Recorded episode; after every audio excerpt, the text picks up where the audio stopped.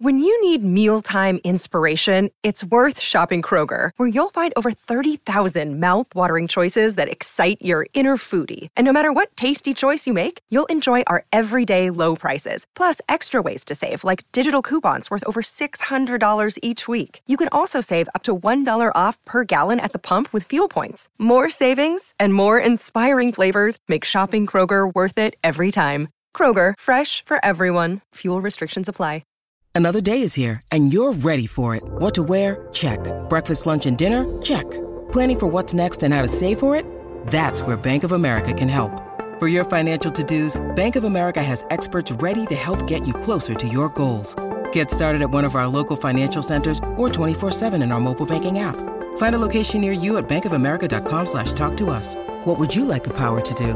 Mobile banking requires downloading the app and is only available for select devices. Message and data rates may apply. Bank of America and a member FDIC. Why take one vacation with the family when you could take all of them?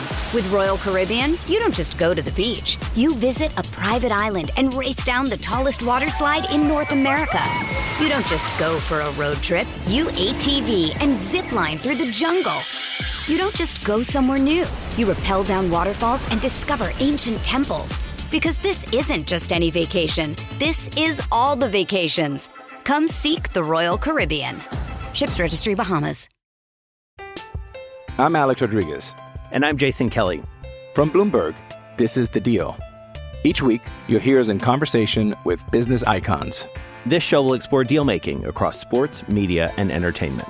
That is a harsh lesson in business. Sports is not And, uh, as simple you know, I- as bringing a bunch of big names together. I didn't want to do another stomp you out speech. It opened up so many more doors. The show is called the deal.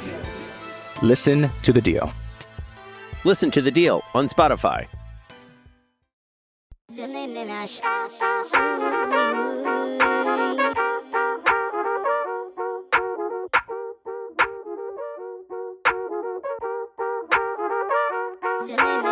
Hey everybody, welcome back to Bucketheads. My name is Connor Lemons and I'm here with my lovely co-host Justin Golba for episode 80 of our College Hoops podcast. We have another guest on this week as we talk to the host of the Inside TBT podcast, Mr. Andrew Zoldan, this week about the basketball tournament, which starts on Wednesday afternoon on ESPN Plus. We talked to him about uh, the reigning champs, Blue Collar U, which is the Buffalo alumni team. Of course, we got into some Carmen's Crew talk. Um, but not all of it was Ohio State based. We did talk a lot about just TBT teams in general, Justin. Um, as you could speak on, the, we kind of talked about the difference of you know throwing a bunch of talented guys together that don't know each other versus uh, some of the alumni teams that we love to watch that you know have guys that played on the same team at the same time. So we kind of got into the um, the bits and pieces of the TBT teams and what makes a good TBT team with uh, with Andrew. Yeah, I think he always has some good insight too because he's one of those people that are he's boots on the ground. He's always watching them, and um, he, he's at these tournaments, kind of watching. You can always get a good gauge of things from from watching on TV, but you get a better feel of teams and especially their chemistry and how they react to each other when you're when you're actually there and on the sidelines like he is. So it's always good insight to to have someone like that on.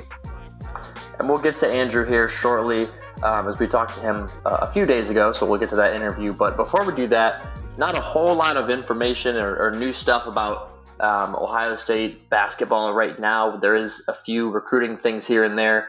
Um, the 2024 class is, is going to be a, a, very small class for Ohio State. Um, they've got uh, a a guard in that class, Junie Mobley, John Mobley Jr. I don't know what they're going to call him when he gets to college. I think Junie is his nickname, but real name is John Mobley Jr. His recruiting ranking has skyrocketed. He's up to the number 39 player in the class. He's been committed for a while, but uh, there probably is space for at least one more player, Justin, and they're probably going to go with a big guy, either a true center or like a, a bigger power forward kind of guy for that second spot. Yeah, the big name uh, is Aiden Sherrell that everybody's kind of been looking at. I know he just he came off a big. Uh, I don't know if it was Peach Jam. I don't think he was at Peach Jam. No, he was at Peach Jam. I think he had a really good Peach Jam, one of the tournaments this this summer, and um, alongside Junie Mobley, Junie was there as well and was one of the the standouts of the whole tournament. So it's always nice to see those guys. Junie's been one of those guys that ever since he signed with Ohio State, he's just or not signed, but committed to Ohio State, he's just gone up and up and up the everybody's boards and people keep calling him the best shooter in high school basketball. So it'll be cool to get that guy back on campus and kind of a another knockdown shooter that they can kind of rely on. And um, yeah, I mean, we did the math before we started. Rec- we started this recording this. You know, they have probably only two spots for recruits in 2024. So there's a lot of really good players. Amir Ali is one that was kind of trending earlier this year. I haven't heard too much. He's more of like a wing kind of player. Uh, Jalen Shelley just released his top eight. Ohio State's on there. And then you have Jayden Quaintance, who is a top 10 player in the 2024 class now. He was a 2025 player, but he just reclassified. So, and he's he listed Ohio State as one of the top schools pr- recruiting him. So, I don't know if if him reclassifying is good or bad for Ohio State. They'll have more scholarships probably in 2025 to give than 24. But if you do, if you are able to get Quaintance or even Sherrell as your second option, that's a really really strong recruiting class for only two players.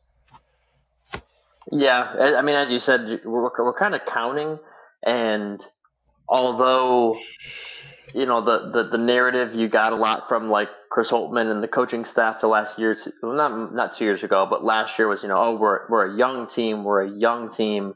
Last year's team wasn't young in the fact that like all of the players were young, but it was young in the fact that like basically all of their young players were playing very key roles. So there were a lot of upperclassmen on the team last year, but not all the upperclassmen were playing like prominent minutes. It was the freshmen who were playing prominent minutes. Now you're going to hear a lot of that this year too, because they're going to say again, well, we're we're still a really young team, but I, I think it'll be different, kind a different kind of young, because they will still be a young team, but those guys that were freshmen last year will now be sophomore starters. Um, but a, a, consequence of that is going to be you don't have space to add players a year from now. You know, they're going to lose Dale Bonner. They're going to lose Jamison Battle. And the other 11 guys could all come back. And you already have Junie Mobley slotted into the 12th scholarship. So um, as of right now, um, Ohio State basically has one spot left for all of their transfers and additional 2024 recruits, um, which I think you and I and anybody listening knows that's probably not how it's going to shake out. They'll probably lose at least one guy to a transfer, and I think that's probably what the coaching staff figures as well. So my guess is they'll take another 2024 guy, and that'll fill out their roster technically, and then I bet they take like one transfer. But they're not going to have the space next summer to like wheel and deal and add guys that they've had the last few years because basically the entire roster can come back next year. Yeah, and I mean, you hit on you hit on kind of the interesting part about this team of they're young, but they're way more experienced. You know, you have sophomores like Bruce Thornton, who yes, he's still only a sophomore, but he started every game last season. Okpara got good minutes. Gayle got got better minutes towards the back end of the season, but still got good minutes throughout the season. So you're kind of in that space of they're young, but they're still somewhat experienced, which is kind of a nice kind of in between to have. Um, I think I think they're young, but I, I don't think that we're young is going to be able to be used as an excuse this no, season. No. And I, I, don't think that the fans will buy it, but I also don't think the coaches. I don't think they'll don't, use it. I don't. Yeah, right. I don't think the coaching staff will probably play that excuse too much either this no. year because if they don't want the freshmen, this year's freshmen, the 2023 freshmen, if they don't want them playing prominent roles, if they don't want them starting, they don't have to. Like right. last year, they kind of had to lean on Bruce Thornton to play 30 minutes a game. Like if they don't want Taison Chapman playing 30 minutes, or if they don't want Devin Royal playing 25 minutes a game, they don't have to this season. Like they have sophomores who are a little more seasoned. That's the reason you brought in Dale Bonner. The reason you brought in Jamison Battle. So like I don't think the coaches will use the weird young excuse, even though they'll have young guys, because they have guys with experience that they can lean on. And nor do I think fans would would would, would buy that this year after hearing it for a whole year. And I think the benefit is also last year, like when Bruce Thornton went through his kind of tough spell in January, you kind of had to let him work through it because you really didn't have any other options. If you're starting a Scotty Middleton or something and they do have a tough stretch, you can sit them. You do have a little more depth this year to kind of maybe play Evan Mahaffey more, or you play, you know, whoever more minutes. So you obviously don't want to completely bench them just because they're struggling. You got to let them work through that, but you have a little more leeway to, you know, I, I think we saw it when remember when Zed Key was a freshman. Every single time he made any small mistake, he got pulled, and Chris Holtmann immediately started coaching him up on the bench. That was like that became like a thing. So that you have a little more freedom to do that now than I think they did last year, which is you know makes games easier to win. I don't think it's a secret that yes, they stunk last year when you're 19 and 16, but they were missing pretty much just in my opinion like if Malaki Branham was on that team, flip, flip, I think they're, they're six. Flip that unfortunately, 16 and 19. Well, yeah, whatever. Yeah, yeah it's, it's flipped. Carry, carry on, carry on. Um, but what was I saying? Oh, if like Malaki Branham was on that team, I think they're a six seed in the tournament. I truly believe they were missing just like one piece on that team of really talent that be just because they had so many freshmen and so many new pieces, they had to kind of wheel and deal. And when it just wasn't quite working, they didn't really have another place to go. And that was just this year they do.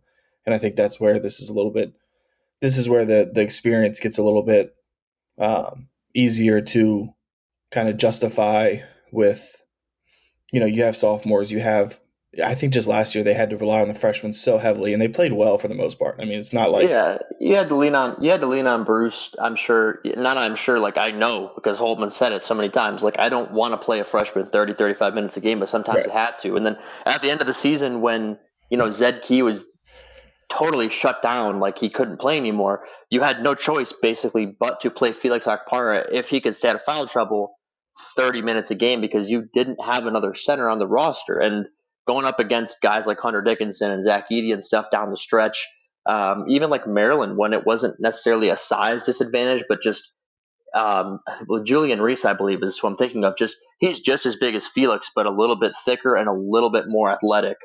Um, you had no choice. It was just hope that Felix can survive out there. And if they absolutely take advantage of Felix, you know, freshman Felix Okpara, you, you probably lose the game. That that's how they were young. They had to lean on those freshmen, and if it failed, you just lose the game. This year, I think that you know they, they don't have to be in that spot as long as Zed Key comes back and can play at least 20 minutes a game. You know, you've got Zed Key at center, you've got Felix at center. In an absolute emergency, you have Austin Parks, who a lot of people aren't super high on him quite yet, but like in an emergency situation, you have Austin Parks, who's, you know, 6'10, 230. He can, you, he's got, he's got fouls to give. He can hold his own out there if need be. They're not going to have to lean on an Austin Parks like they had to lean on Felix Okpara last year. Yeah, exactly. And I mean, you even look at like Purdue with their two freshmen, and as well as they played all year, we were all kind of like, okay, can they keep this up all season? And they didn't. You know, they struggled throughout the, at the end. So it's just hard for freshmen to be in that position and just start from day one. I think it goes to show just how good Bruce Thornton actually is. That he really only struggled for like a it was like a five game stretch, six game stretch in January, I would say, which is the toughest part of the season for a lot of these guys because it's right when conference play starts. So, no, no yeah. qualms for me. I think this. I mean, and know. then like you said, it's nice. It's I like when they have you know back to the recruiting thing. I like when we have like four or five guys coming in because it's exciting to see how they're good they are. But it's also exciting when you only have a two person class because it means you're actually bringing some people back. So um, that would be cool.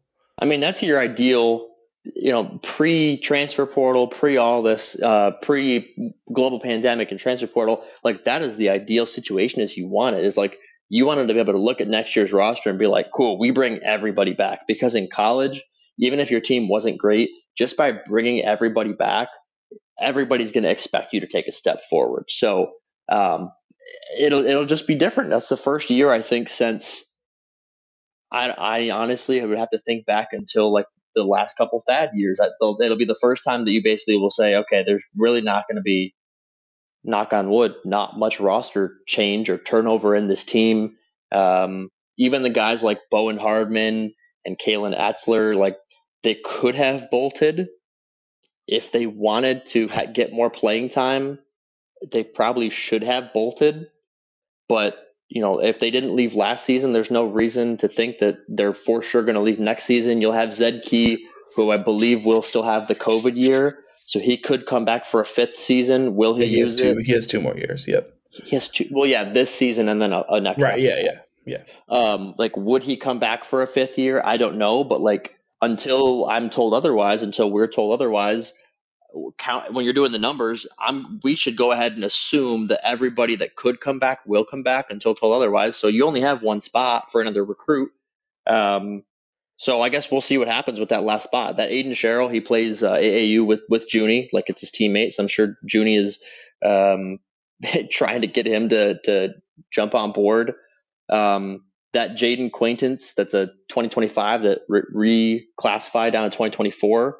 He is the number nine player in that class, the number one center in the country. Is that updated to 2024 though?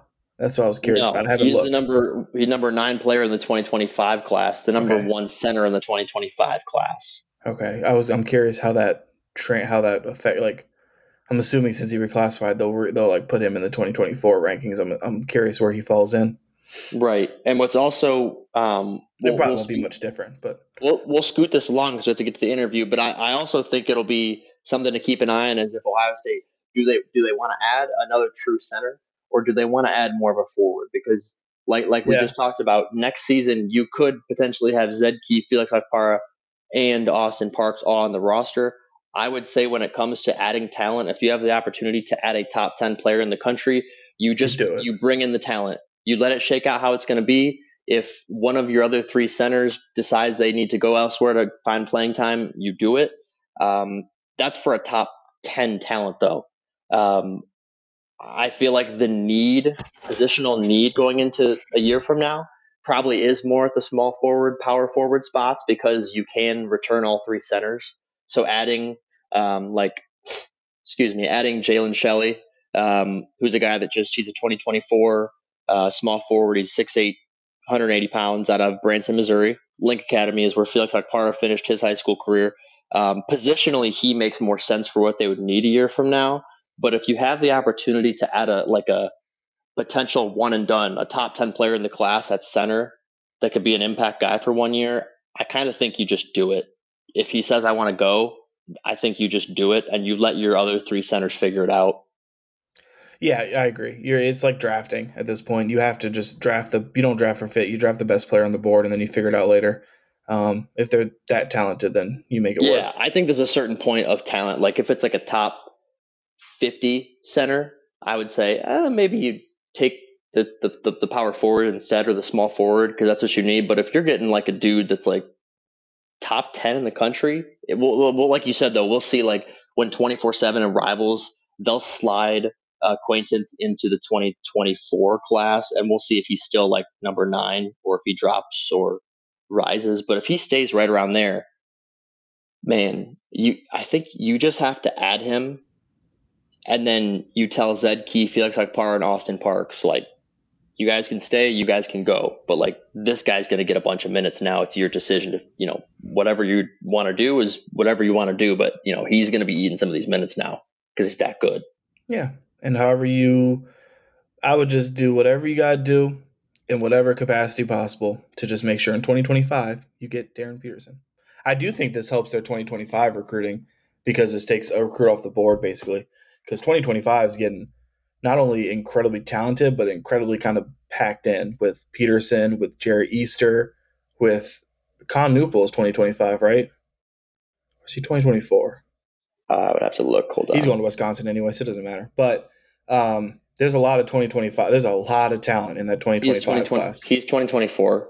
Okay, there's a lot of talent in that 2025 class, and it's a lot of Ohio talent. So you got to kind Is it? of Yeah, this is the best Ohio, probably the best Ohio class since Chris Holtmann's been the coach. oh That- easily. we, we could do a whole another episode just on this, on like the whole like it's like Darryn Peterson, like do Darryn Peterson and Jerry Easter, do they even finish their high school careers in Ohio in two years? I don't know. Darryn Peterson plays 10 minutes from where I live. Like it's kind of actually crazy to think of the talent that's there. All right, so so there's literally no reason that a you're not at his games this season to let us know how it's going, and b you don't talk to him and get him on the pod.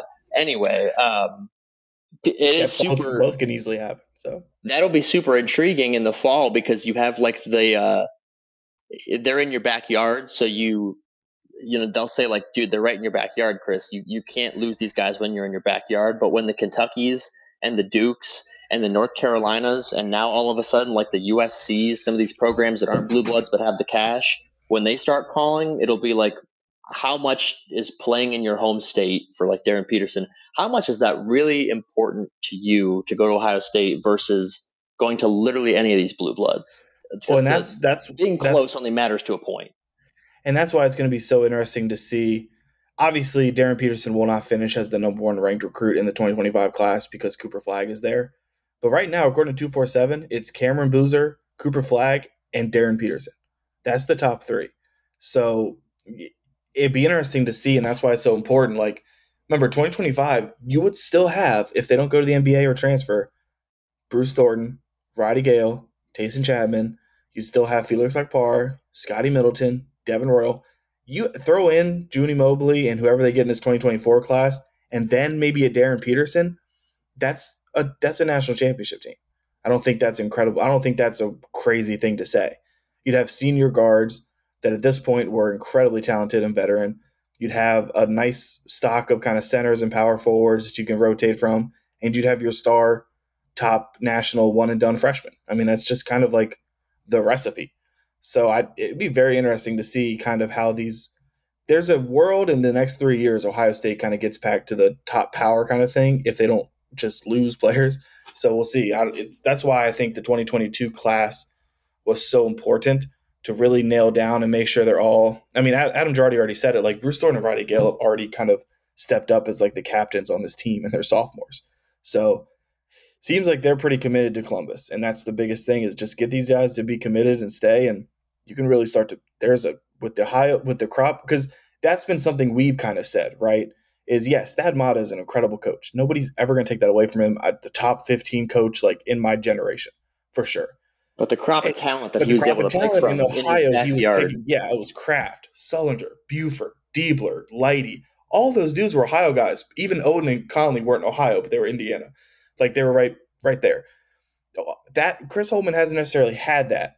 He's gotten some of the best Ohio talent, obviously, namely Malaki Branham. But now that the Ohio talent is starting to get back up to that top level, that's where I think this team can really start to. Because look, are there criticisms with Chris Holtmann so far in his tenure? Absolutely. Is recruiting one of them? No. so I think I think that's the good part. Yeah, I mean, you know, they've got the roster kind of right in a spot right now where, you know, if you're not one of those top powers, um, one of the blue bloods, the Kentuckies, the Dukes, the Carolinas, ironically enough, as far as turning players over year after year, Michigan has done that for the last four or five years as they're getting one and duns and turning them over. They just haven't been very good despite that. Um, if you're not turning one and duns over, if you're not going to be winning games and dominating by pulling all the five stars, what you want to do is have a steady returning group every single year. So if you can, and that's what they're going to be doing going into next year potentially, if you can return basically the biggest chunk of your scoring and then you add a four star and a five star, or you add a pair of four stars, you don't lose the production you retain the production. When those guys age out, your high four stars that were like your fifth or sixth guy off, not off the bench, but like maybe starting or first guy off the bench, they step into the next role. They yeah. take the EJ Liddell path. That's how you become a consistent, strong program. And I think that, you know, this will be a telling year because they could return 11 of those 13 guys. You tack in a couple high end recruits and you just keep churning it. You just keep moving. And that's where it's important. And I don't, again, I don't think this is going to be a concern. I don't see this team missing the tournament or anything, but this is where it is an important year to get back on that train of winning because guys want to win. If Bruce Thornton and Roddy Gayle go through another year of 16, 19 or whatever, they might be like, you know what, eh, never mind. So that's where it's kind of like they might not. You know, they they got they they got the dog in them. So I think they just want to get this program back to where it belongs. But I think that's something that's where this this season to me is a very important one in terms of the recruiting's on the right track, the development's on the right track because it keeps sending guys to the NBA that we didn't think were going to go to the NBA. And now it's time to just get back to two years ago, basically before the Oral Roberts game, which pretty much ruined everything, and can get back on the winning train. Yeah, no, I think that you know, J- Jon Rothstein did put out like a an I early. understand that, bro. I need to. I meant to bring that up. I don't. I said Jon Rothstein did put out like a prediction saying Oh. He does have Ohio State finishing tenth in the Big Ten. I don't get I it. Don't. I don't, I don't think see that, that. I know last year we also were like, oh, Ohio State will be okay. They'll be fifth or sixth. They ended up, you know, like thirteenth, whatever. So been wrong That's before. Could absolutely be wrong. I don't think this team is going to finish tenth in the Big Ten. I don't think that Bruce Thornton is going to let that happen. Like I remember early in the season, no, actually, no, it wasn't early. It was during that terrible stretch of losing 14 out of 15. Like, man, Bruce Thornton was like the guy that was almost always at the interview table, like I shouldn't say taking the the the, the shots and stuff from people because people weren't super critical of him. He was playing hard. He was doing as much as he could. But man, he said several times like, "I don't ever want to feel like this again. I don't ever like this is not going to happen again. I will not let this happen again." And people took that as like he doesn't want this to happen again he must be, you know, he wants to go somewhere else where he's not going to lose. But like, I did like the that people of like, oh, he's leaving. That's no, the people in the room, no, the people in the room took that as like the people in the room that were talking to him definitely understood that he meant like in the summer when they're working out, like he's he's not going to forget what it felt like to be that low. He's yeah. not going to forget what it felt like to be a loser for that long. So I think that Bruce Thornton is going to have an absolutely bonkers season. I think he's going to be like minimum. I think you're he's going to be like second or third All Big Ten this season. Yeah, maybe I, I higher than that. article about him being first yeah. team All Big Ten. So yeah, maybe even higher. I would say like a second team All Big Ten or third team All Big Ten, like minimum. I think he's going to have a fantastic season just from his comments during the losing streak. Like the like just like you could tell, like man, he was just like devastated because he's doing literally everything he can to win games, and he he can't you know, one player doesn't do it all. You need everybody to yeah. be putting in that same effort. So I think he's gonna have a bonker season, and just just him alone, I think, will make them better than 10th in the Big Ten. So I don't oh, agree with Jon Rothstein, but there are people that do think, hey, this is a bad team last year. You're bringing back those same core pieces. They'll probably be bad again. Well, and, and there's some logic to, hey, look, you sucked last year. All you did was lose Justice Sueing, who, as much shit as he took, was probably the second best player on the team and the best player on the team and Brice Sensabaugh, the best offensive player on the team. I do I do see the people that say like, well, they were better when he was on the bench. I don't know if they're necessarily better. They played a little better on defense. I don't know. It was kind of weird to be honest. We'll figure it out this year, I guess. But when you lose that and you were 16, 19, I do understand the people that say like, yeah, there's no reason that they're going to be better. However, I think the people that have watched this team, like not everybody watched Ohio State every single game like we did, and like you know if the fans did you saw the progression of Roddy Gayle. You saw Felix. By the way, Felix Okpara is yoked, so that's good. Yeah, um, he yeah, put on. He, everyone says all he needs to do is put on the weight. He did. That mission accomplished. The weight has been put on, so he's good there. Um, and you know, we watched Scotty Middleton and Taison. I I think Taison Chapman is incredibly underrated. I saw um, shout out to Boilers in the Stands. That's a, a, podcast, like a Purdue podcast. They previewed the Big Ten and they talked about how they were like they were high on Taison Chapman. I'm very high on Taison Chapman as well. I think he's going to be phenomenal, quick. So I think that's going to help them. And I, I, think I'm higher on the transfers than a lot of people are. You know, Jamison Battle objectively had a struggle of a season last year, but he was on the worst team in the Big Ten. He was struggling with some injuries. I think we'll see two years ago Jamison Battleson battle more than we'll see last year Jamison battle, and two years ago Jamison battle was an 18 points a game kind of guy. So that's kind of what I hope we see. I, I just I also think you're going to get kind of a different. I, I think the mindset and the attitude of this team is going to be not just the players, but the program itself that you see on social media, the way that it's going to present itself going into the season, I think is going to be a little more under the radar this season. Like last season, Justin, I know you weren't at the shop, but I think they were on, it was on Twitter too. Like the funny promo videos that this team kind of does every season, where last year they had like the freshmen doing like the, the tour around the building, you know, like Zed Key's giving them all the tour. They do, they cut some funny promo videos. Um, you know, the one where they had Chris Holtmann in the jersey a couple years ago. Like the creative team in past seasons has been very like active in the summer and stuff, um, kind of toying around, having fun and doing like uh, videos during workouts and stuff to like get people amped up. Not much activity on their social media. Not much of anything. it's, it's very, more. It's very much like a heads down. Like we were bad. We were really bad last year. We have improvements to make. So it's it seems like it's more heads down. They're just going to work, and it's kind of a quiet summer because there's not really time for the rah rah. Um, having fun goofing around online when you were the 13th best team in the Big Ten. Um, yeah. I, I, listened to Adam Jardy's uh, podcast weekly when he puts his out. He kind of said the same thing: was I don't expect to see a whole lot of stuff from the team publicly as we get closer to the season. The attitude definitely seems more of like head down. We have plenty to work on. We're just going to let the results on the court speak for itself and keep moving forward. And I think that's where you want to be too. I think that I've always thought that like you you don't necessarily want to have like a, a preseason ranking on your back to have teams gunning for you. I've always thought that if you're good enough to get into the top 25, you'll end up in the top 25. So I think it's kind of better to be also kind of lower on the radar. Um, you win some games quietly, and you'll end up where you need to be. Yeah, and also just to put a bow on this, and we can get to the interview. Looking at the pictures from their their practices and stuff, Bruce Thornton also got bigger, which is crazy to say because he's already a train. But I, he's his, and that's big because his big thing is like finishing kind of in traffic and through physicality. I think they're going to be just fine. I think, I think that I my preseason prediction we just did it, you know, two episodes ago, whatever. I had them at fourth, so all right. Well, that's a, a lot of question marks in the Big Ten.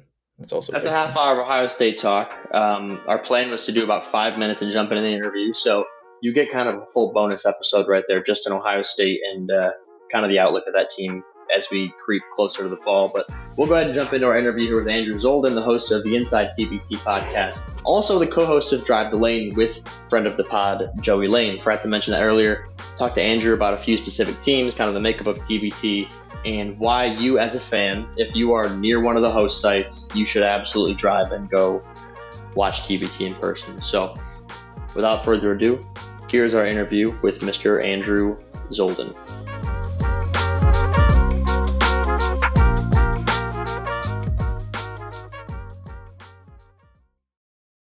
Why take one vacation with the family when you could take all of them? With Royal Caribbean, you don't just go to the beach. You visit a private island and race down the tallest water slide in North America. You don't just go for a road trip. You ATV and zip line through the jungle. You don't just go somewhere new. You rappel down waterfalls and discover ancient temples. Because this isn't just any vacation, this is all the vacations. Come seek the Royal Caribbean. Ships Registry Bahamas. I'm Alex Rodriguez. And I'm Jason Kelly. From Bloomberg, this is The Deal. Each week, you'll hear us in conversation with business icons. This show will explore deal making across sports, media, and entertainment. That is a harsh lesson in business. Sports is and, not uh, as simple you know, as bringing a bunch of big names together. I didn't want to do another stomp you out speech. It opened so, up so many more doors. The show is called The, the deal. deal. Listen to the deal. Listen to the deal on Spotify.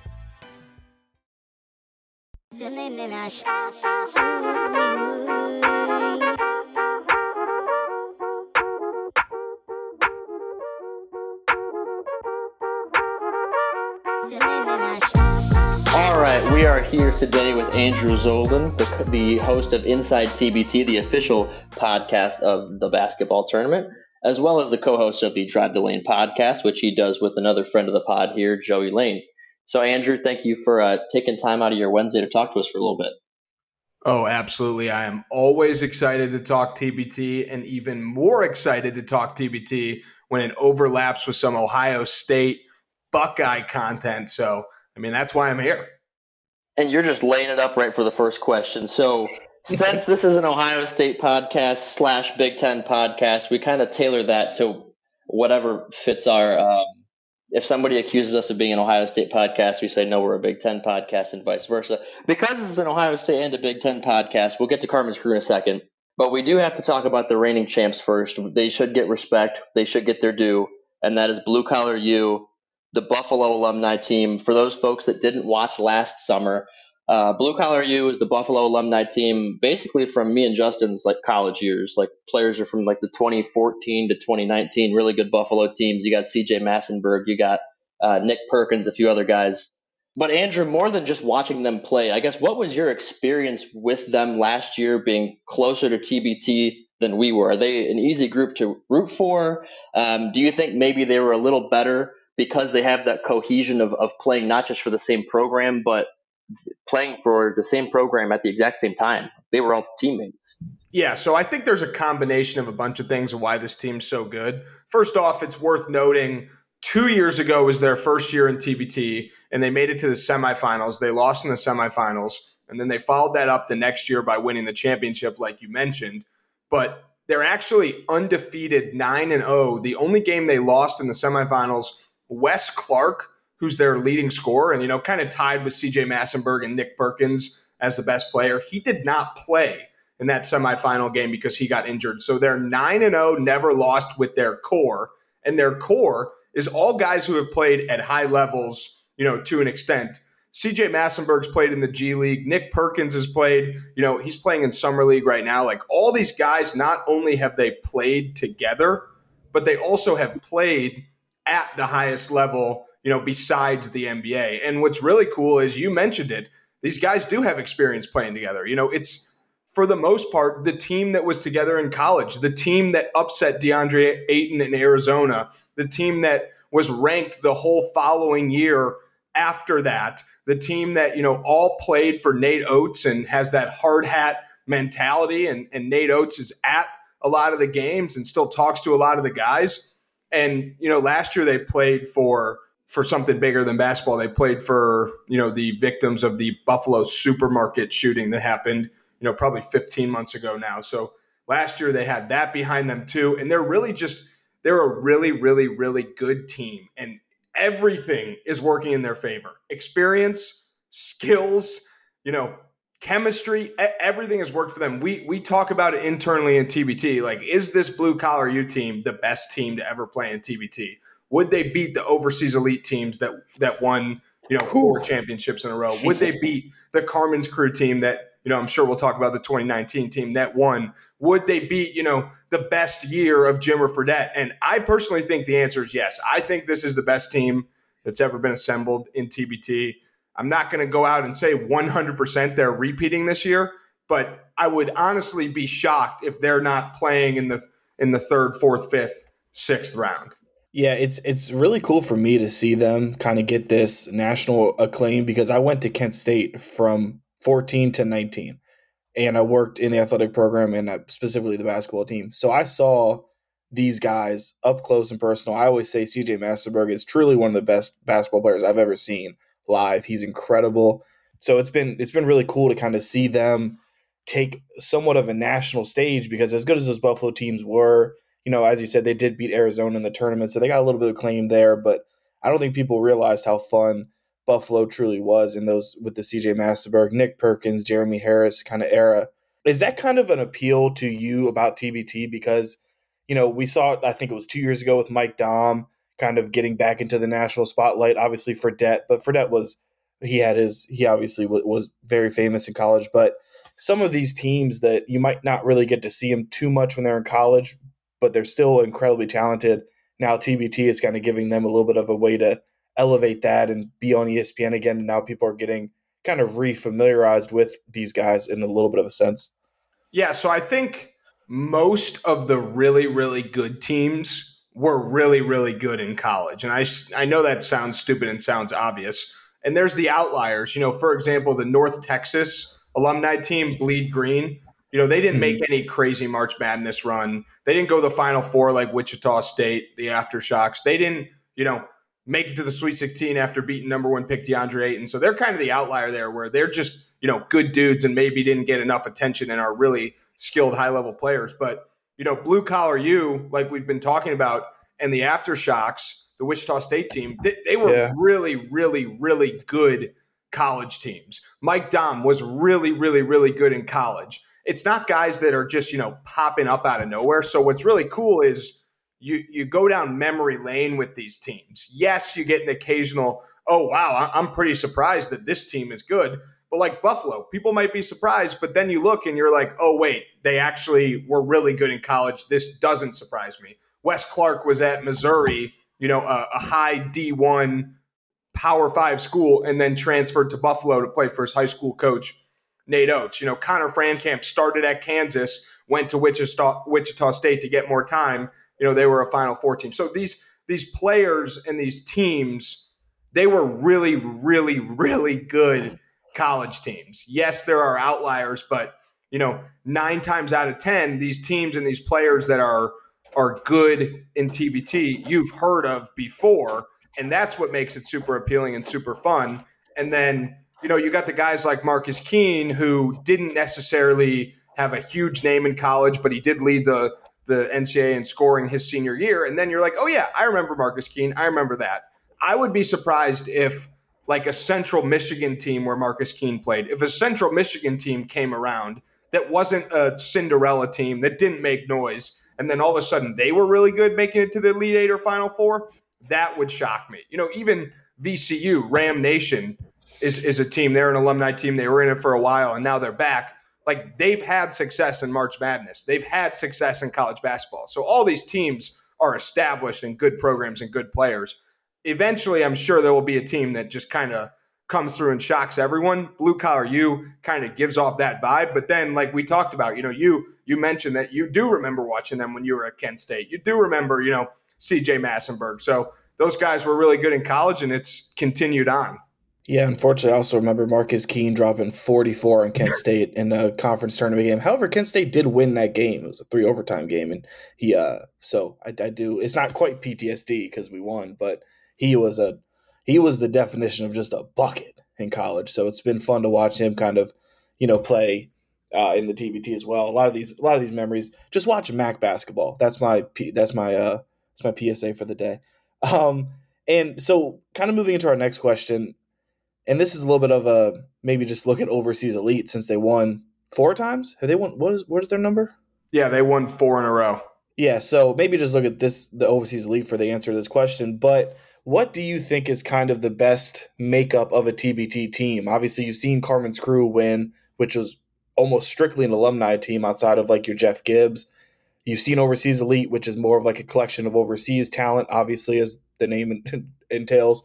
What do you kind of see? Do you kind of like a shorter bench, a long bench? Kind of how do you think, what, what do you think makes up the best team in TBT? You need a combination of guys who have played together. And then if you're adding anyone that didn't play with that core, then they need to be guys who can fit in anywhere. And what I mean by that is, you know, Tyrese Rice, who was on the Boeheim's Army team when they won the championship, he could play on any team in the country and he would be the facilitator and be able to get buckets. And no matter who was on the team, you know, there would be a spot for him. In some instances, that's not the case. And you look at that overseas elite team, you know, the first year they won, the, the competition was good in TBT, but it's gotten better every year. So they're the unique situation where, yes, they didn't have college years together, but by the second, third, fourth TBT championship, they had played together a long time. So that was a unique scenario where they used TBT to build chemistry. So you look at the teams that have been successful, it's guys who have played together. And then the other factors on the team are guys that can fit in anywhere. Jeff Gibbs is a perfect example of that. There's not a single team, probably in the world, NBA included, maybe NBA, where Jeff Gibbs wouldn't fit in as like either a starting four or backup undersized four, three, you know, get in there, rebound, play hard, play your role. Like that's the textbook example of a guy that fits in no matter where you are. So if you're going to have guys that didn't play together in college, they need to be guys that can fit in and play their role anywhere. And I know we're going to get to it, but there's a few alumni teams that are first year alumni teams this year that are coming in with what we think is that model that sometimes takes teams two, three years to figure out. They're coming in year one with it, and I know we'll get to that. Andrew, do you think that um, having a group together that were teammates, just the way that I see it, maybe helps the group play a little bit above what the sum of its parts are? By that, I guess I mean like the Buffalo team. You mentioned like the North Texas team, like they were teammates I feel like there were other maybe teams in TBT in the past several years that had more pure talent, but you kind of are just some of those teams, you're throwing guys together that played for different programs, that played at different schools, that maybe had never played together until TBT. Maybe they're more talented than like a North Texas or Buffalo, but because those guys have played together, do you think maybe that kind of helps them play a little bit above even what their talent level is? Because they're just like ready to go.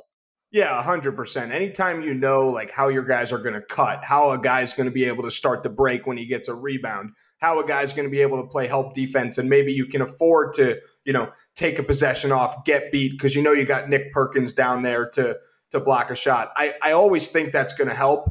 Usually you see talent, you know, really come out at the end and that's happened with, you know, some of these teams like Heartfire, formerly Team 23, teams like that, the LA Cheaters, where those guys don't necessarily play together, but they just show up and they all can hoop and they make deep runs. Even that Boeheim's Army team that won, some of those guys played together, but I mentioned the the Tyrese Rices. So, yes, that can make a huge difference. But like I mentioned at the beginning, like Wes Clark, Nick Perkins, CJ Massinburg, um, Jeremy Evans, all those guys, Blake Hamilton, like they're really, really, really good. If these yeah. guys were wearing, you know, an Ohio State jersey, we'd probably look at them as one of the best basketball teams in college basketball history. You know, like these guys are just as good as these Ohio State guys for sure, especially now because they're they're younger than them. But like this team was ranked in college, like I mentioned earlier. But I do think that a lot of TBT teams show up and it's just a random collection of guys. For example, in the bubble, the money team, which is Floyd Mayweather's team, this was now all back in 2020. They kind of showed up with just a bunch of random dudes. Some of them hadn't really played together. They had NBA experience and they lost their first game that they played to a team, the Marshall alumni, that was, like you're saying, experienced playing together. But then the money team learned from that and, and they went out back. and found guys who, yes, they hadn't played together, but they fit into roles where it's needed. Jordan Crawford is just the ultimate point guard. He's on the money team. He's from Cincinnati, you know, well-known player across the world. He fits in anywhere. They added Trevor Booker, you know, former NBA player, veteran. He, he's the textbook guy like anyone would want Trevor Booker on their team. So teams learn quickly, and that's why you see, you know, I, I don't I don't think with the exception of obviously the Notre Dame team in year one and the first year overseas elite played, you know, first year teams in TBT don't win. They usually run into something, realize what they could have done differently and done better, and retool for the next year. Blue collar you, maybe they would have won if Wes Clark was healthy in the game that he missed and they lost. But even them, they lost in the semifinals. They said, We know what it, what we have to do. We know what it takes. And they came back even better with relatively the same team, but they had a full on training camp and then they came in and, and basically dominated their their way to a TBT championship. So 100% I agree with you that you can have an upper hand for sure if you know you have experience playing together, but most teams aren't and I know that the goal is to win it all, but you know, North Texas last year they won two games. They were definitely excited about that. North Texas alumni bleed green, but most teams go through a little adversity, realize what it takes to win and compete in this tournament and then come back stronger the next year, which is what Ohio State did when they ultimately won in 2019. It's what the Marquette team did when they ultimately won in the bubble. So, you know, you kind of just you you you need to get a year under your belt. However, there are some new teams this year, the Kansas alumni team, which is a revamped version of a team, and the Louisville alumni team, which is a host team this year. Those teams both come in with like really, really, really good rosters that is a combination of guys who have played together before and high level players. And if there was any team that would win TBT in their first year playing, it's going to be this Louisville team, the Ville, or the Kansas team, Mass Street. And I know we'll, we'll touch on those teams later, but those are teams that are coming in with a combination of exactly what we're talking about, which is really good role players that didn't go to their alumni schools, really, really, really, really good players that did go to the alumni schools and happened to play together. Yeah, I'm a I'm a personal big fan of that Louisville team. I think they're gonna I think they're gonna be a lot of fun to watch in this in this tournament. I agree. We, we promised some Carmen's crew, and you, you kind of struck a nerve there because the money team, the last time. Yeah, I about to say, they beat Carmen's crew, didn't they? The, the last time Carmen's crew was in TBT, it was actually over here on campus at the Covelli Center and uh, they lost to the money team. And I I was there, and Jeff Ledbetter, I believe he went to Wyoming. Man, he looked like an asshole, respectfully. But he they disrespectfully. They beat Carmen's crew. Jeff Ledbetter is walking around the arena waving goodbye to the fans, and Carmen's crew has not been heard from since then. It's been two years. They come back Tough. this year. They've got a new new roster, mixed up roster. Some of the older guys that played on that championship team slash the upset by the money team either those guys are retired or they might also just be like, man, I'm too old to be doing this shit in my downtime in the summer. Like some of those guys are in their mid 30s at this point. Um, they've got kind of a, a, blended roster though, Andrew. They've got they've got some Holtmann guys. They've still got William Buford. They've got a couple non Buckeyes. They've got Jalen Tate. They've got um, I believe they got Javon, Bess. Bess. Yeah. I guess in general, what are your thoughts on this roster, the blend of the Buckeyes and the non Buckeyes? And I guess the only older guy they're really carrying over is Buford.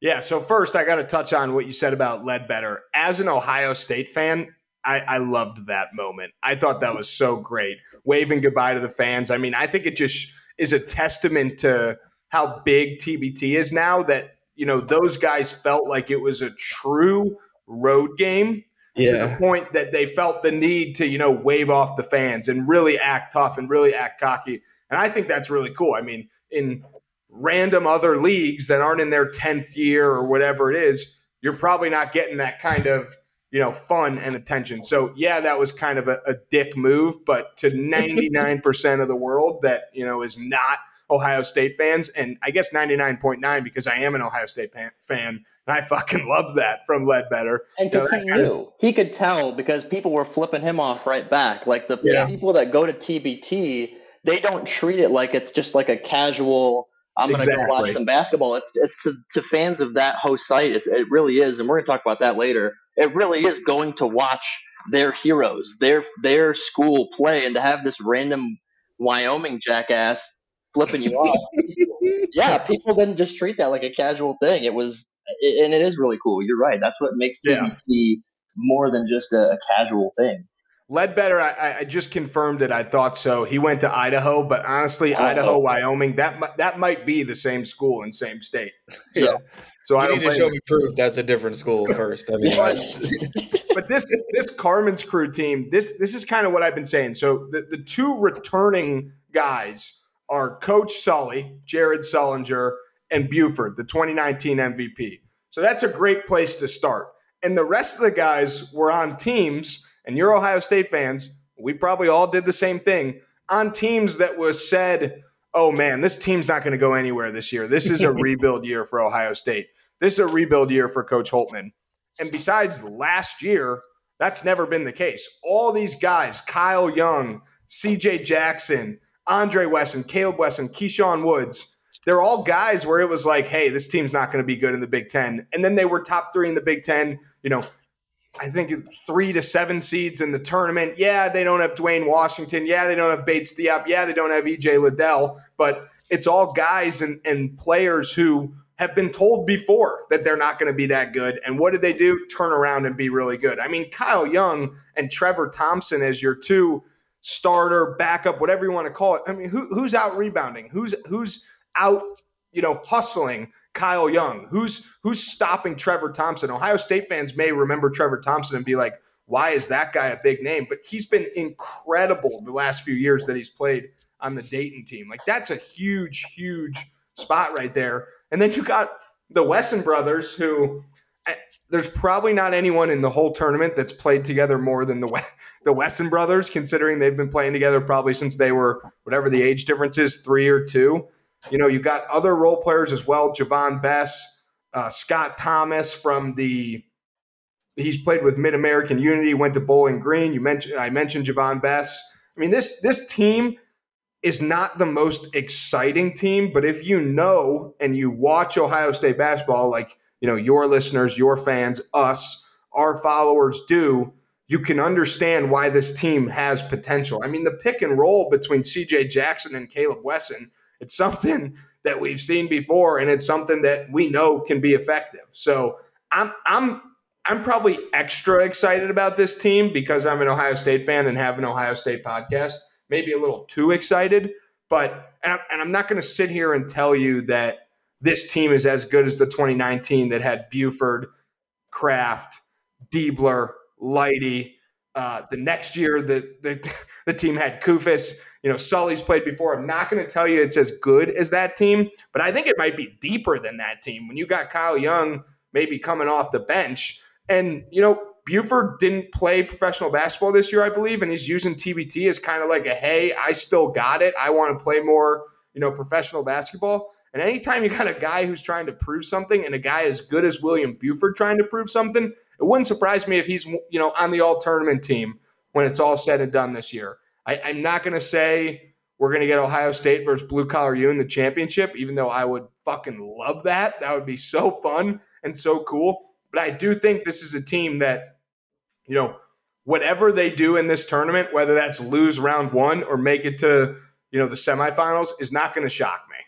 Um, yeah, and I think going just I didn't I didn't get to say it at the time, but just going back to what you were talking about with you know, Ledbetter and stuff. I do think it's it's fun to watch. Also, if you remember when uh, when Carmen's crew won the championship, uh, William Buford got into a fight, you know, in the in the game with uh, one of the overseas or who's overseas uh, was it DJ Kennedy? Was that their best player? Yeah, Kennedy. Yeah, you know they're going back and forth and stuff, and it's it's funny to see. Like I remember watching this from the start, and you watch, you know, you're watching kind of how how it gets going, and the Carmen's crew is they're not quite original. They started, I believe, the second year, but you know they're one of these kind of original teams, and it's it's just been really cool to see the dynamic of the team kind of change, and and now we're getting into the second, it's kind of the second second wave of guys, I guess you'd say. Um, you well, mentioned I Trevor. I wouldn't be surprised. I don't mean to cut you off, but no. I wouldn't be surprised oh, yeah. if next year or the year after that, you know, Duane Washington's on this Carmen's yeah. team. I would love him to be in the NBA as long as possible. But there's a lot of Duane Washingtons out there. There's a lot of players that provide exactly what he does and maybe a little better. And I think he's awesome. I, I don't know how long you guys have been following Drive the Lane, but he's like my favorite Buckeye since we started Drive the Lane. I love him. I hope he's in the NBA forever. But I wouldn't be surprised if he's on one of these teams. Bates Diop just signed with the Suns, so I guess there's a little bit smaller of a chance that he ends up on the Carmen's crew team. You know, going into last year, it might have seemed like it, but this is the beginning of the of the Holtmann era of Carmen's crew, which is pretty exciting. The only negative is what we've seen with this Ohio State team since Chris Holtmann got there, with the exception of the Keita Bates Diop year, is like they literally can beat anyone in the country on any given day.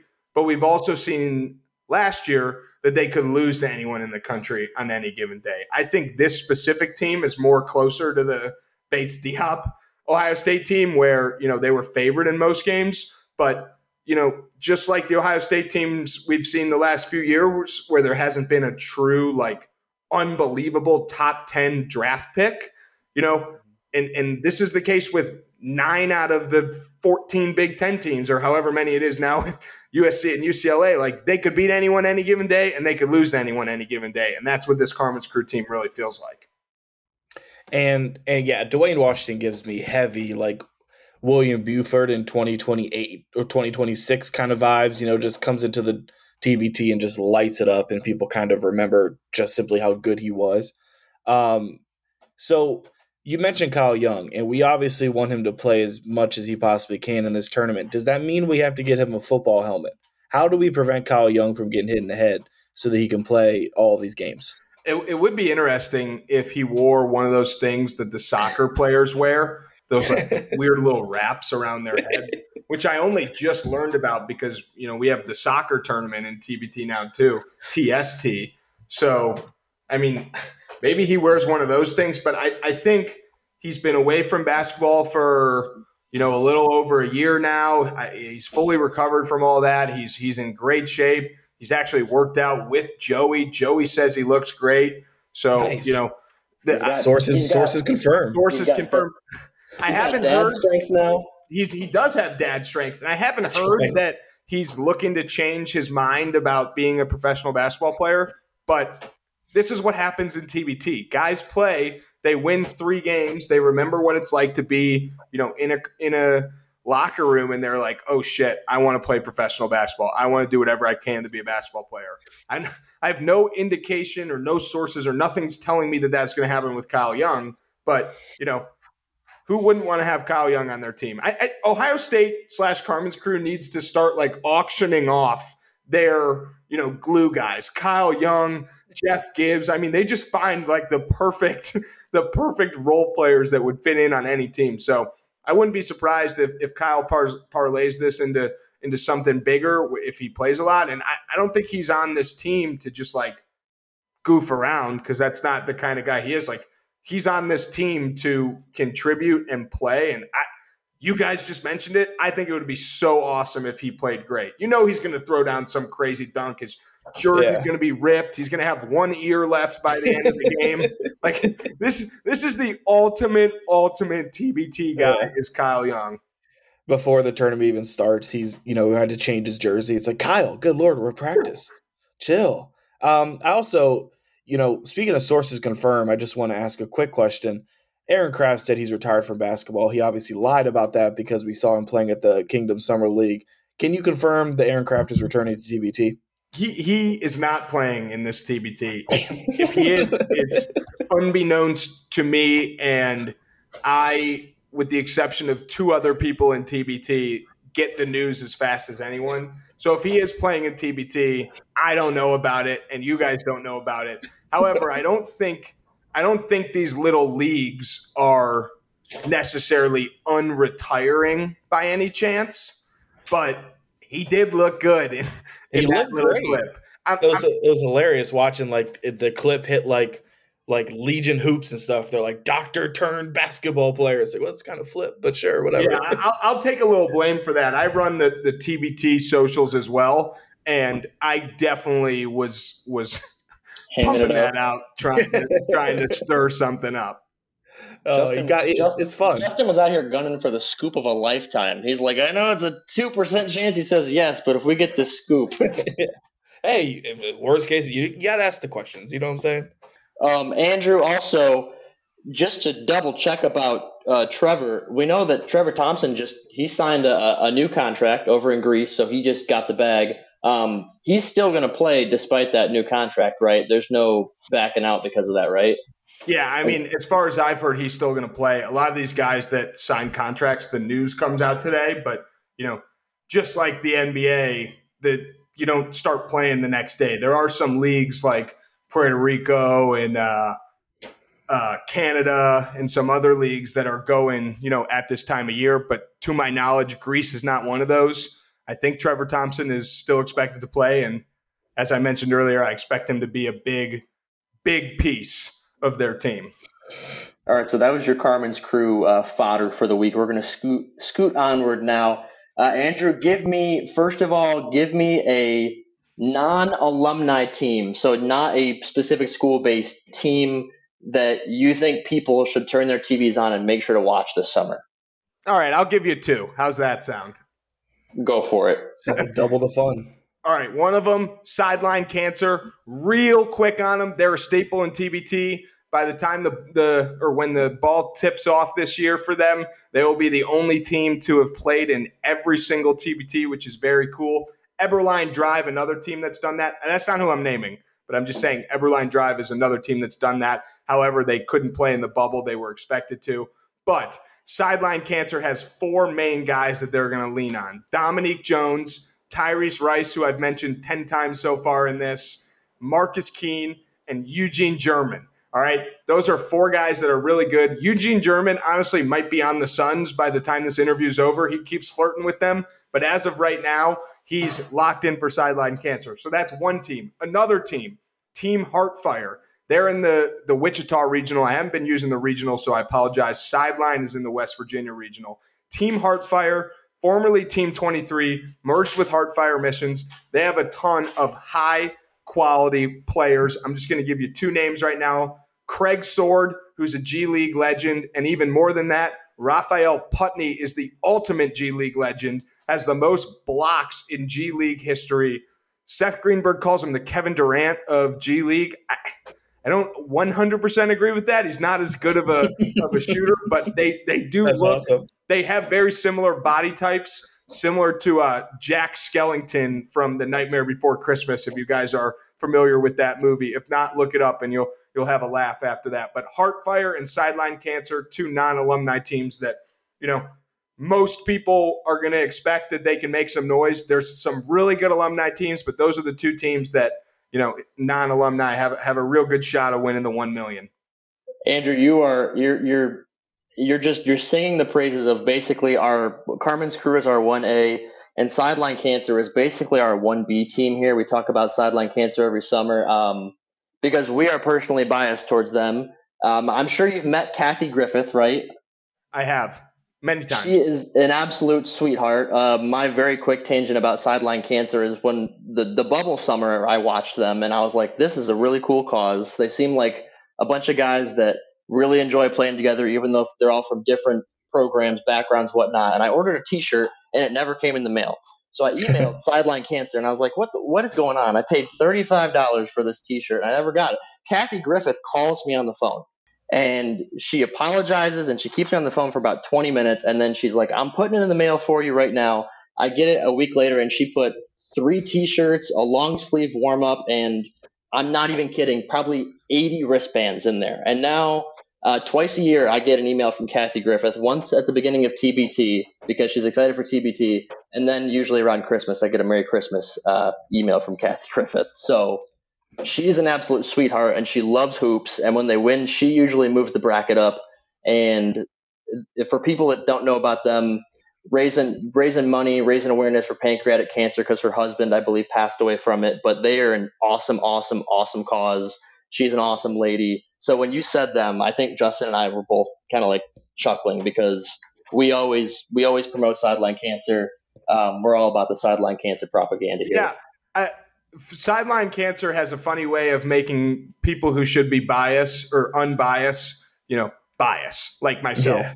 Like I, I, want, I want the best possible tournament possible. I want every game to come down to next basket wins in the Elam ending. But sideline cancer is just one of those teams that makes it hard to to not pick favorites. And I'm not sitting here saying I'm doing that, but you you nailed it with Kathy. She's she's fantastic. She's an awesome you know, not just human being, but ambassador for TBT as a whole. We're we're lucky to have sideline cancer and and and Kathy in the tournament, and you know, really all these teams do a great job of representing TBT, not just during the three weeks of the tournament, but 365 days a year, and that's what's so great about TBT is everyone involved is is really bought in. And I love, Andrew, I love push. Oh, just real quick, ahead, I do love put. I well, I just have to push my own propaganda here uh, because Eugene German is a Northern Illinois graduate, another certified MAC hooper. How many schools um, did you guys go to? I'm, I'm having trouble following. I just like the MAC. I just like the MAC. Outside of Akron, it's, it's always it's till I die. It's fuck Akron, but everybody else I do enjoy uh, supporting and everything. So, Justin, yeah, Justin kind of claims the entire MAC. Like if, uh, if, if Eastern, like when Emoni Bates got drafted, he was like, well, well, well, well. he was like, hey, he's like, Eastern Michigan until I die, brother. Um, yeah, I don't know.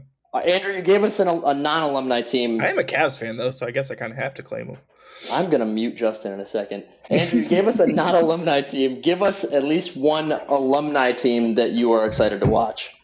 So I think there's two teams. I keep doing that. I apologize, but I think there's two teams that have really easy paths and it's just a matter of where teams decided they wanted to play this year and where teams registered and, and how the cookie crumbled. And that's the Air Raiders, who are hosting a regional in Lubbock, uh, the Texas Tech alumni. The, the core of the team is guys from the 2019 runner up national championship game for Texas Tech.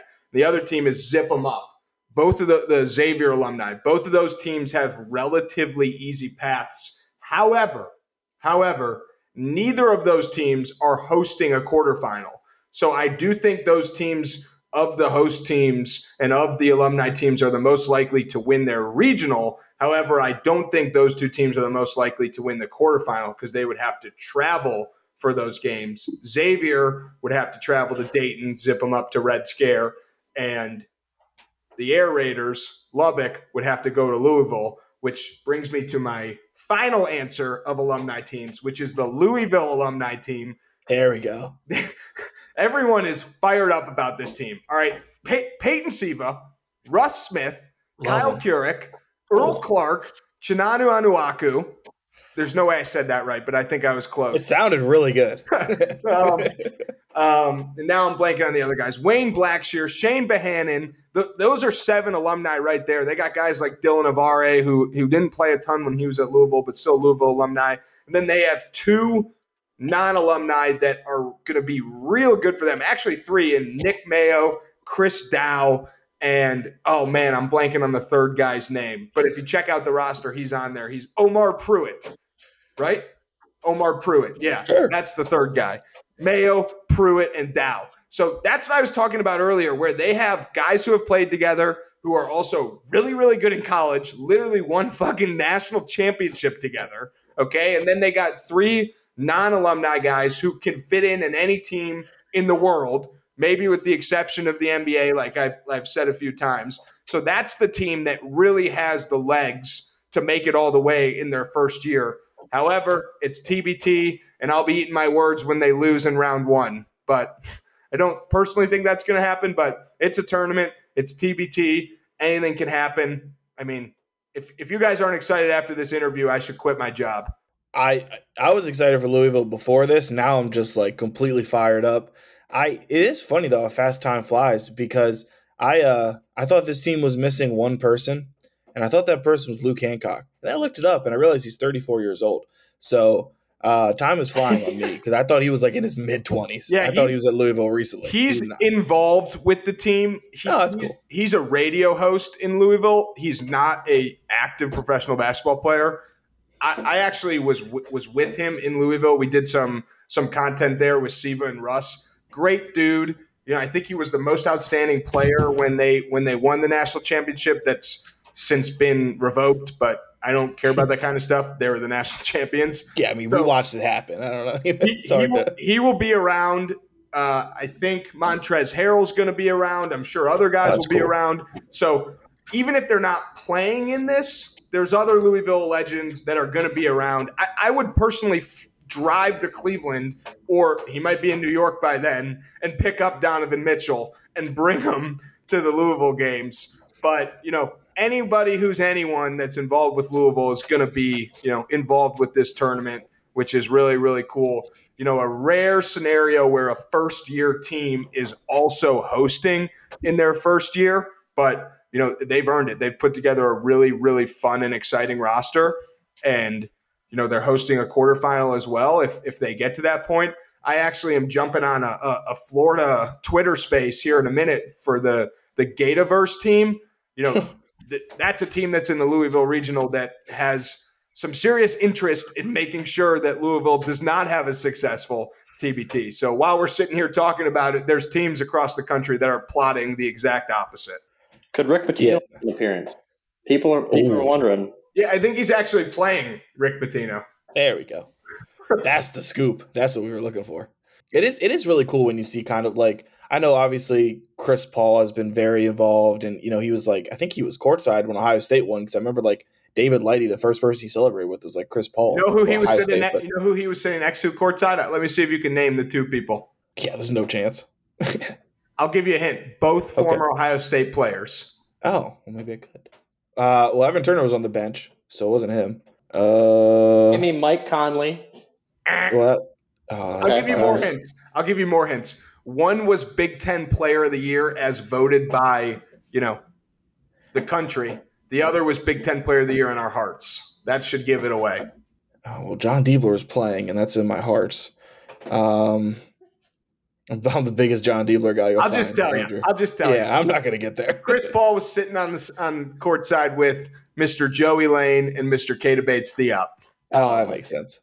That makes sense. Yeah, I didn't. Yeah, I guess. Well, I guess. Yeah, I, I actually don't remember. I obviously remember seeing Joey there. I don't remember seeing Keita there at all. But that's awesome to. That was kind of what I was getting at. Was it's cool seeing like Evan Turner, you know, guys that can't play but they're still embracing, you know, they're coaching and guys that are in the NBA, like you know, kind of being around it, and and it's it's been really fun. I know there always there always be the should Dwyane Wade play for the Marquette team, and I know he's kind of, you know, mentioned it, so it's funny that it even gets that high. Um, so just in general, you know, when you have kind of these, we, we mentioned it a little bit earlier. I know Connor's been there. I've never been able to make it, unfortunately, because I'm out in Cleveland and I don't think it'll ever come to Cleveland. Um, what is kind of the fan experience like at these regional locations? It looks just fun as hell. It really does. The Dayton one looked fun as hell. The Columbus one looks fun as hell. I know they're going to be really like the Louisville one is going to be insane. You can just feel it because of that. It, they're they're hitting a perfect stride of it's like the favorite players as the fans, plus Louisville stinks. So they're trying to look to a team that might actually give them something to look forward to. So that I know that atmosphere is going to be insane. Just kind of talk about the fan experience at some of these events.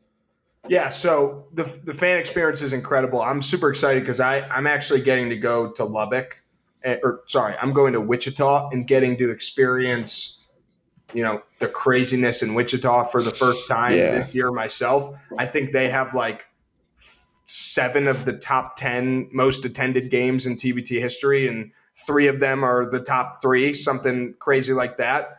But I got to tell you, Lubbock is is going to be insane. Those Texas Tech Red Raider, Air Raider fans are nuts about their basketball. And, you know, I'm probably not giving them enough time or giving them enough shine, but they've put together a hell of a team as well. And they are going to be very good. And the fans are going to be absolutely crazy there. Every day that I wake up and realize I'm going to Wichita, I get like chills thinking about what I'm going to be missing in Lubbock. I think Lubbock is just going to be an absolute zoo in the best way possible.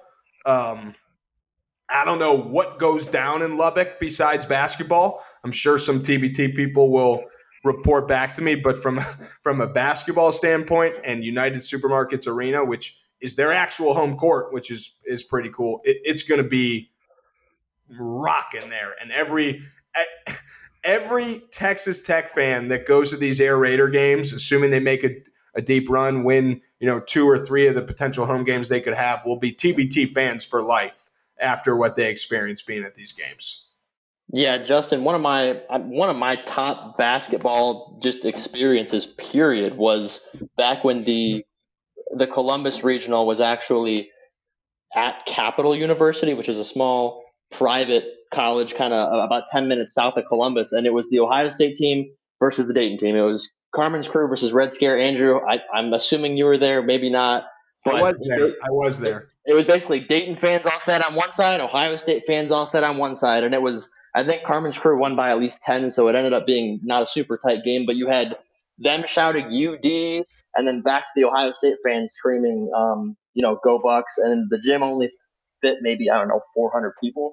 But it felt like a Friday night, like high school game. That's the vibes I get too. Yeah, like big time high school. rivals. And that was, yeah, of all sick. the college games I've been to, that was one of the coolest experiences I've had just in basketball, period. Well, they might yeah, play in round two.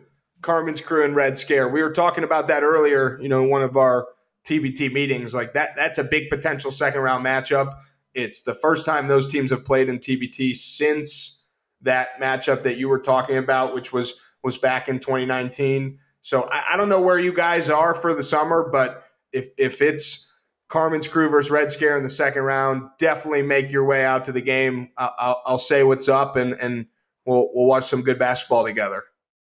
All right, Andrew, we appreciate you taking the time tonight. Uh, give us your Twitter and whatever other other stuff people can follow you at wherever you're putting stuff out. The Inside TBT account, your account, give it to us. Yep, I got three accounts for you to follow: at Andrew Zoldan, which is my personal; at Inside TBT, which is of course the TBT podcast account, and you should be following at the tournament as well. And then at Drive the Lane Pod, which is of course mine and Joey's Ohio State podcast. Once TBT is over, we're going to jump back into all things Ohio State. Not to steal your guys' thunder at all. Maybe we can do a couple collab things this year. We um, should. That'd be but sick. but yeah, so that's where you can follow and definitely follow Inside TBT for you know some behind the scenes TBT content all TBT long. I'm going to be in Dayton. I'm going to be you know in very close quarters with the Carmen's crew team, getting as much content from them as I can. Sully will probably be sick of me by the end of it, but you know, got to do what you got to do. All right, Andrew, we appreciate you. I know you got to go talk to some Gators, so you have a good rest of your night, and uh, we'll see you around this season. Absolutely. I'm like reliving the, the 2006 national championship between Ohio State and Florida. Jeez. God oh. All right. we'll talk to you later. All right. See you guys.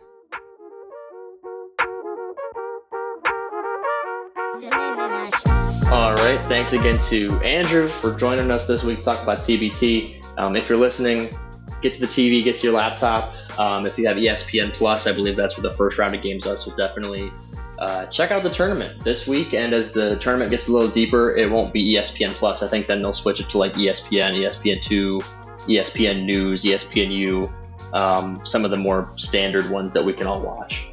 Yeah. I mean, Andrew hit it on the head when we talked to him, but TBT is a lot of fun. I'm a lot more excited for it this year than I was last year with uh, High State being back in it or Carmen's crew being back in it. So uh, I believe also I don't think Carmen's Crew plays any games on ESPN Plus. I believe they start on ESPN two. Could be wrong, but I believe that. If you found us on social media or anywhere else, uh, make sure to go to Spotify, subscribe on Spotify under the under the um, the land grant feed, so that uh, when we put out new episodes, you'll get uh, notifications every time. And just to prove I'm an idiot, um, not only is their first game on ESPN Plus, all of their games will be on ESPN Plus if they get to the regional final. So definitely get ESPN Plus. It looks like that's pretty much where they're showing all the first kind of regional games, and then the quarterfinals, semifinals, and finals will be on ESPN and ESPN2. And you can follow us on Twitter at BucketheadsLGPN. No underscore, which I say every time, but there's not an underscore. All right, if you want to follow me, you can follow me on Twitter at Lemons underscore Connor. That's L E M O N S underscore Connor. If you made it this far, we appreciate you for joining us this week. Hope everybody has a great weekend. Stay cool. Go Bucks.